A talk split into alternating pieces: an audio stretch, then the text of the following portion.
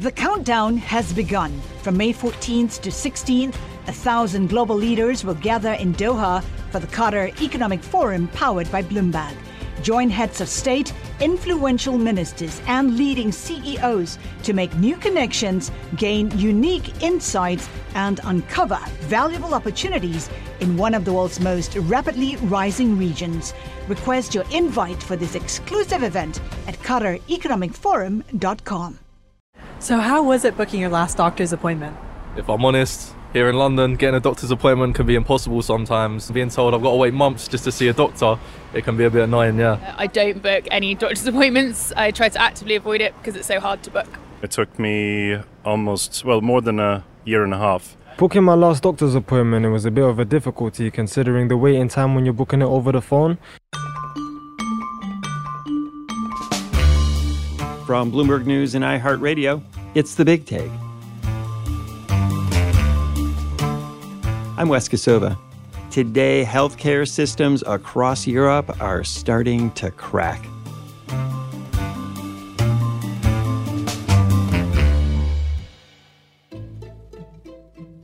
For decades, the UK's National Health Service and public healthcare systems in Sweden, France, and other European nations were held up as a model to the world. Unlike in the US, where a simple doctor's visit can mean a staggering bill, the European systems provide cradle-to-grave care for everyone at low cost to patients. But in recent years, some of those systems have come under extreme financial strain, and they're now struggling to keep up with the needs of the people they serve. I think we need to be flexible, be open, and bring innovation so that we can adapt to the new changing needs of the population. That's Dr. Tomas Zapata of the World Health Organization. He's here to talk about how governments are trying to prevent these systems from collapsing. It's a problem one WHO official likened to a ticking time bomb. But first, Bloomberg's Naomi Kresge and Jonas Ekblom on why this is happening now in so many countries at the same time.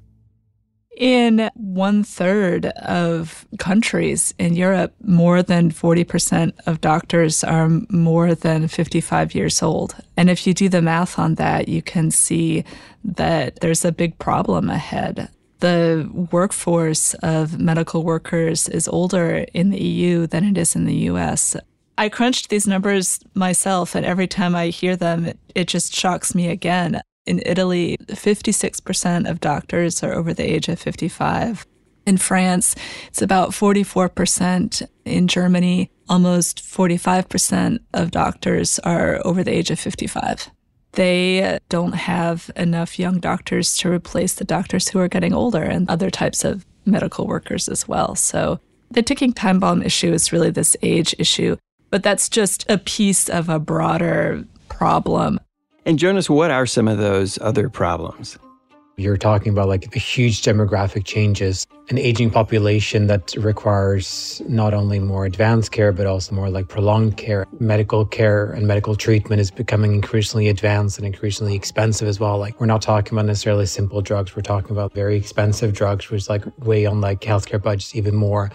And machines and like other treatments are also getting more expensive. So healthcare systems are really stuck between like a rock and a hard place when it comes to European healthcare and obviously in a lot of other developed countries around the world as well. So, but it's very pronounced in Europe.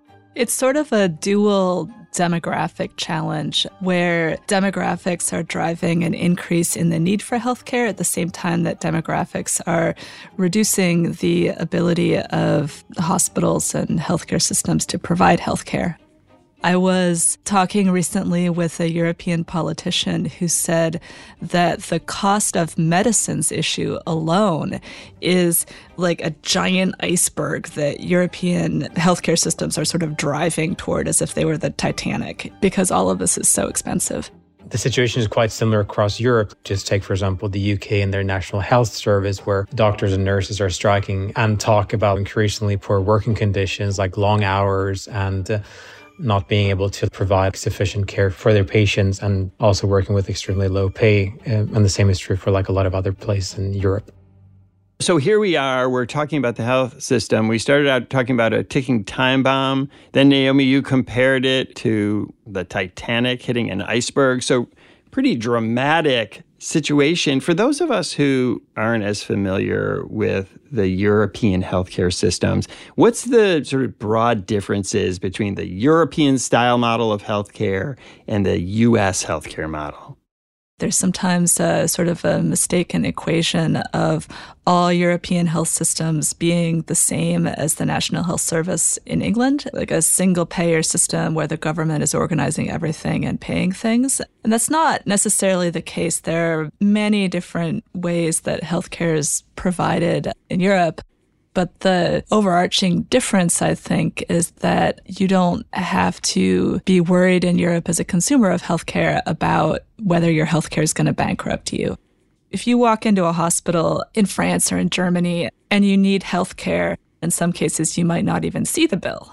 It doesn't mean that your healthcare is free, but the overarching idea is that there will be fair and equitable care available for everybody who needs it. And Jonas, I guess the other big difference between the U.S. and all the various European models is that healthcare isn't tied to your job, that you don't feel like you have to stay in a job for fear of not being able to pay for your medication or your health needs. Exactly. And I feel like that comes back to what Naomi was saying, that's like fair and equitable to everyone, because like even if it might be paid from, for example, like, you know, deductions from your pay or your wages or whatnot, it's still funded in a fashion that it doesn't rely on you holding down a job or something like that. You're in Stockholm, and Sweden is often held up as a real example of a healthcare system that treats people well. How does it work there when you go to the doctor in Sweden? So you pay actually your own contribution. We're talking about the range of like $30, $40. You only do that up to like $200 per year. After that, everything is completely free. The same goes for like, for example, like drugs and medicine, like up into an amount of about like, you know, $200, you pay the cost yourself. Otherwise, you just roll up to your, be it like a primary care facility or the hospital, and most is taken care of you. But like every single visit, be it an emergency room or like in a multi-day hospital stay or whatever, it's still only that $30 cost for you as a private individual. And Naomi, you're based in Berlin. You go see your doc in Berlin. How's it work there? In Germany, there's a network of nonprofit public insurers that actually compete with one another. They offer maybe slightly different things, and some are seen as better and more desirable than others. There are a lot of them. The last time I looked, I think there were about 300 of these. So about 9/10 of people have this public insurance, and about 1/10 have private insurance, which is slightly cheaper when you're younger, more expensive when you're older. So, and when you go to the doctor, if you're publicly insured, you have an insurance card that you present. Whether you receive a bill or not, it's not going to make you worry about bankrupting yourself for your health care. Personal example, my mom was visiting last summer. We wound up having to make an emergency room visit because she fell down. So short outpatient visit, rode in an ambulance to the hospital. Got the bill for the ambulance, I think it was $160. The outpatient visit for the hospital was like about $100, I think, if I'm recalling correctly. We're talking about like very low three-digit numbers. And this is without insurance at all. We just paid it. The cost structure is just a completely different one.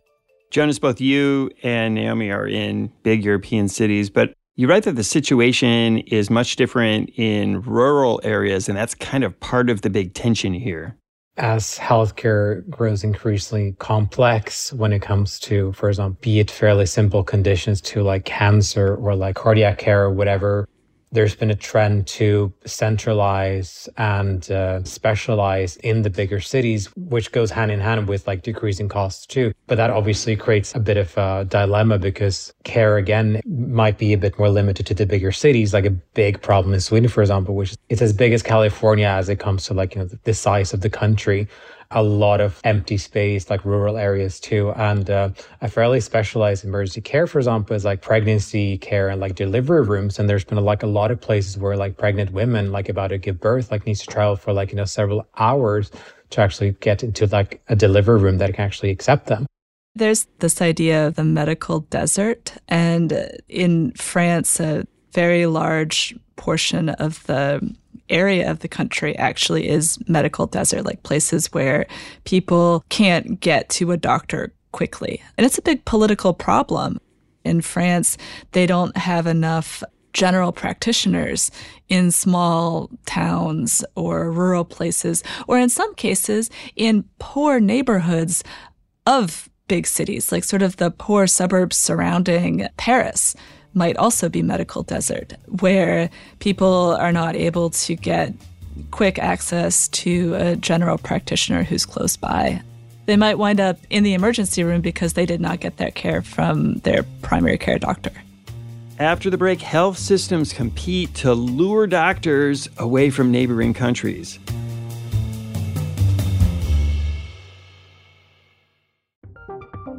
From Silicon Valley to Wall Street, the promise and perils of artificial intelligence are playing out on the world stage. But what will the next phase of AI adoption look like? Which companies, from big tech to startups, will dominate? And where do the risks and unintended consequences lie? I'm Emily Chang.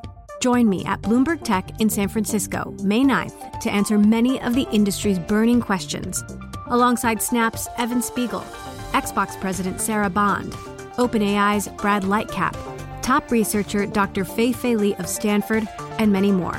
More details and just a few tickets left at Bloomberg.com/TechSF.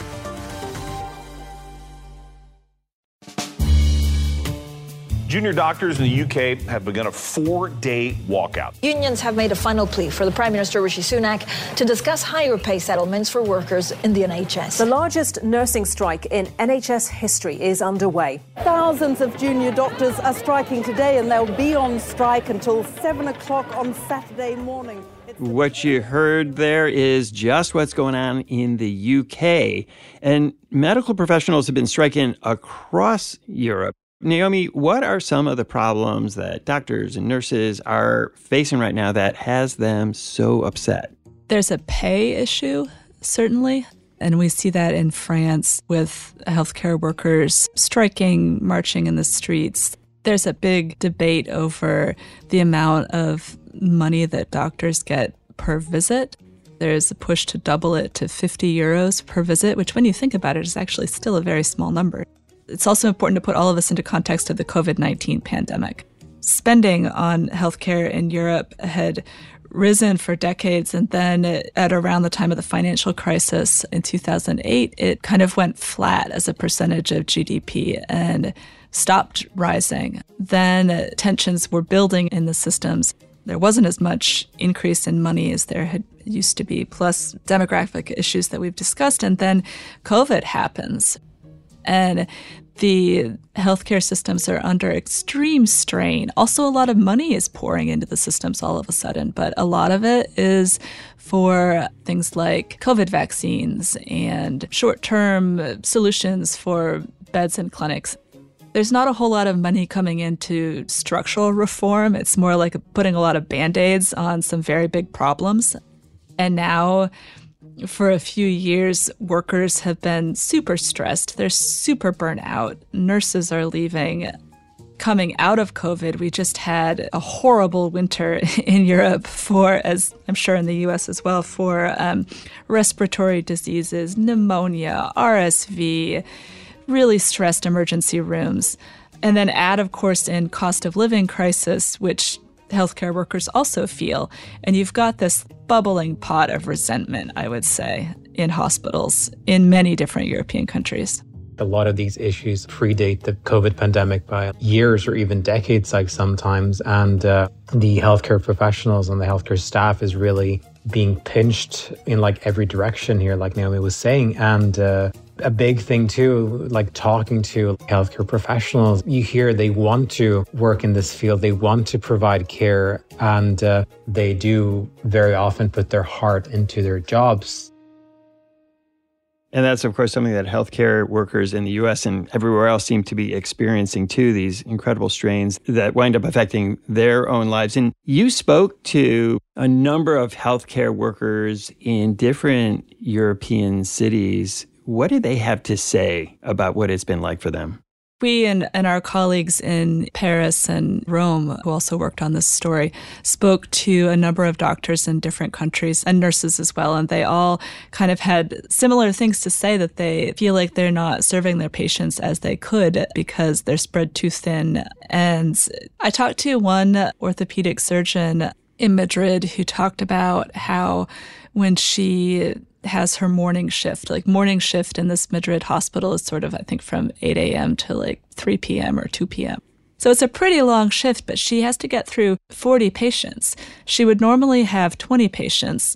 That's the number of appointments she has, but the administrative staff at her hospital double books each single appointment. And so she'll have 40 people there. So she has like 5 minutes per patient, and she doesn't really have time to do much more than speak in a really superficial way with them. She said a lot of them are older people who have, you know, arthritis, degenerative disease, joint problems, and she can't fix their issues in 5 minutes. She doesn't even really have time to explain to them that this is an issue of aging and that they might actually not feel better. And I think what she said to me is they might have an incurable disease, but you can't tell them that in 3 minutes. And so what she winds up doing is maybe giving a few bits of advice and then booking them in for another consult 6 months down the line. And it just creates this snowball effect of people just coming back. In order to make them feel like she's giving something to them, she'll give them these repeat appointments, but it doesn't solve anything. It's not the way that she would prefer to be giving care to these people. Yeah, I can only agree. Like, I feel like the most heartbreaking thing talking to healthcare staff is this fact, like, they want to provide a more holistic, like, long-term type of care, which allows them to care for the whole human and not just like the most urgent, like, symptom or illness they might be suffering from, like, right there and then. Jonas, let's hear what one doctor in Stockholm you spoke to had to say about what it's like to practice medicine there right now. Our hospitals are getting full almost every day, and it leads to a one-in, one-out situation where we have to choose between different patients that all need hospital care. We're constantly forced to break rules, break routines, and our moral compass. When I come as an ICU consultant to the emergency room, and perhaps there are three patients that need intensive care, and we just have one last intensive care bed left, then I have to choose which patient that gets that spot and which two patients that don't. So I have to choose which patients will get the greatest chance to survive. That's not how it should be. And here's a nurse in France who's talking about what work these days is like for her. In France, nobody applies to hospital jobs anymore because those jobs aren't attractive at all.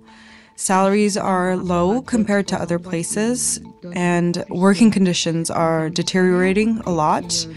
So these days, to provide our care services, we're always in a rush. It's care that we do back to back and not well. We don't have time to drink or eat. We don't have time to go to the bathroom. We barely have time to sit down. We don't have time to talk to patients, to families, to communicate with them what's going on. Naomi, one of the things you write in the story is that lower income countries in the EU have become what you call feeder nations for their wealthier neighbors. What does that mean? That was something that somebody at the World Health Organization pointed out to me. He cited the example of Romania, which produces the most medical school graduates per capita in the European Union, but at the same time has a below average density of healthcare workers. And that's because the doctors are migrating. In Germany, where I think more than 1 in 10 doctors were educated elsewhere, Romanian doctors are the biggest immigrant group. Because they can make more money practicing in Berlin than they can at home. Correct. I mean, the average annual pay for a specialist doctor in Germany is about 166,000 euros a year. That's, depending on exchange rate, about $176,000. And that's at least 3 times more than what doctors would get in Romania. So there are clear economic incentives. And then at the same time, German doctors move to Switzerland, which pays even better. And doctors from, Eastern Europe will also wind up in Sweden. With a single market comes an ability for high-skilled workers to go elsewhere, and they do. We started this conversation with this idea of a social contract in Europe that people feel that they have cradle-to-grave healthcare coverage. How is this crisis affecting the kind of public trust in the healthcare systems? It harms the trust in healthcare systems, and that in turn is a political liability for politicians in Europe, because how people view healthcare is really linked to their trust in government as well. And we've seen, European countries and politicians acknowledging and responding to the problem. In January, the French president Emmanuel Macron acknowledged what he called the personal and collective exhaustion that healthcare workers have had to deal with. And he pledged to spend more money and to do some reforms. In Germany, Health Minister Karl Lauterbach is working to overhaul the hospital system. I guess we'll have to see how effective those reforms are. Naomi, Jonas, thanks so much for speaking with me today. Thanks. It was a pleasure. Thanks for having us. When we come back, what can be done to turn these ailing health systems around? Collaborate for a greener future at the Bloomberg Green Festival, a groundbreaking celebration of the thinkers, doers, and innovators leading the way. From design and culture to technology, science, and entertainment. Hear from inspirational speakers and immerse yourself in climate solutions, July 10th through 13th in Seattle. Title sponsor, Amazon. Official airline, Alaska Airlines. Get 20% off using promo code radio20 at BloombergLive.com/Green Festival.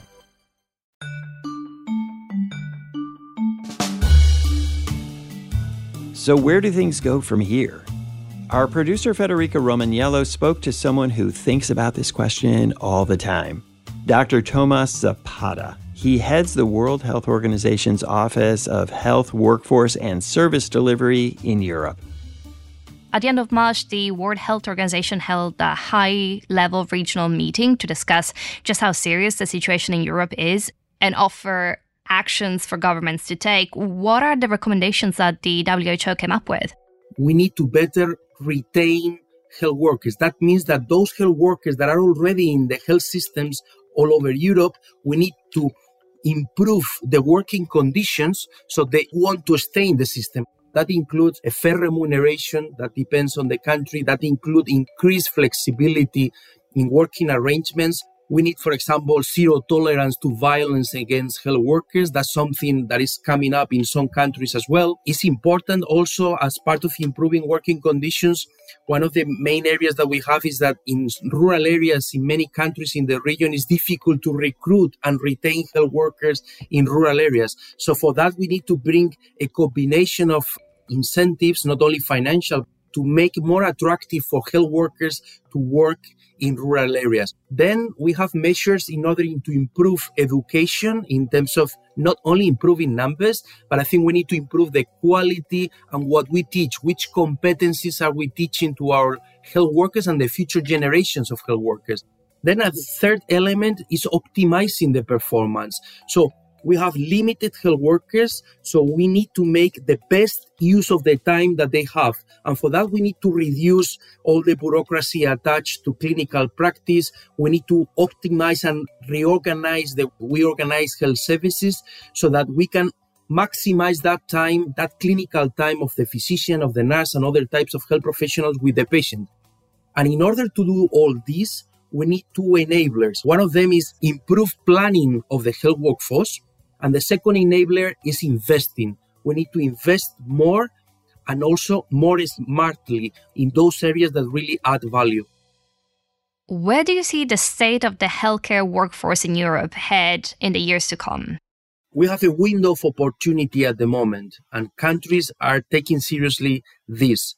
So if they take the actions in terms of all the actions that we have mentioned, we should be able to go in a future direction when we have a sufficient health workforce in terms of numbers, also in terms of skills, of competencies in order to deliver services that is adequately distributed in rural, remote, and underserved areas, and also with a health workforce that is performing adequately, that is motivated and with higher standards of performance and quality. Of course, I think we need to be flexible, be open, and bring innovation so that we can adapt to the new changing needs of the population. We know that population is aging, more chronic diseases, multimorbidity. There are also increased expectations by the patients. We also have backlogs from the COVID pandemic. So all these things are making that the demand for services are increasing. So we need to factor all these things in the future so that we can start preparing the health workforce now to be able to cope with that increased demand in the future. Dr. Tomas Zapata, thank you so much for joining me. Thank you so much, Federica. Thanks for listening to us here at The Big Take. It's a daily podcast from Bloomberg and iHeartRadio. For more shows from iHeartRadio, visit the iHeartRadio app, Apple Podcasts, or wherever you listen. And we'd love to hear from you. Email us questions or comments to bigtake@bloomberg.net. The supervising producer of The Big Take is Vicky Vergolina. Our senior producer is Catherine Fink. Federica Romaniello is our producer. Our associate producer is Zenib Siddiqui. Hilda Garcia is our engineer. Our original music was composed by Leo Sidran. I'm Wes Kosova. We'll be back tomorrow with another Big Take.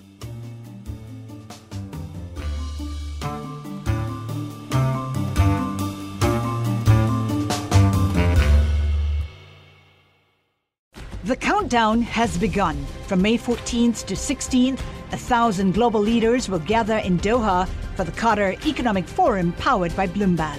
Join heads of state, influential ministers, and leading CEOs to make new connections, gain unique insights, and uncover valuable opportunities in one of the world's most rapidly rising regions. Request your invite for this exclusive event at QatarEconomicForum.com.